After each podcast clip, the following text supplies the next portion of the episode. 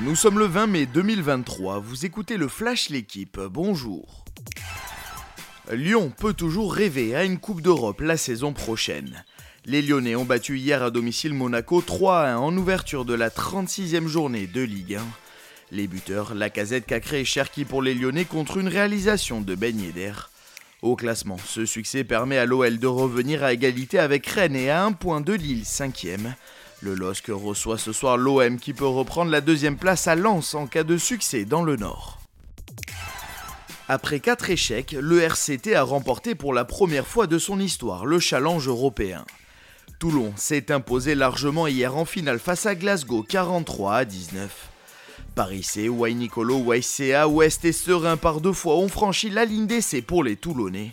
Ce premier trophée depuis 2015 assure aux Varois de disputer la prochaine Coupe des Champions. Aujourd'hui, La Rochelle défendra à 17h45 son titre de champion d'Europe contre le Leinster.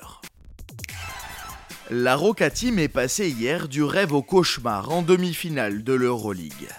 Alors qu'il menait 41 à 29 à la pause face à l'Olympiakos, les Monégasques s'inclinent finalement 76 à 62.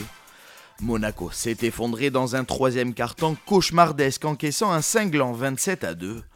Sacré à quatre reprises, les Grecs affronteront en finale le Real Madrid, vainqueur du FC Barcelone. La déception a été immense pour Thibaut Pinot au sommet de Crans Montana.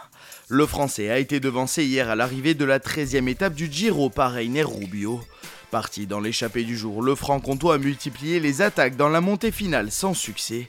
Mais le coureur de la FDJ peut se consoler avec le maillot de meilleur grimpeur et une dixième place au général. Merci d'avoir écouté le Flash l'équipe. Bonne journée.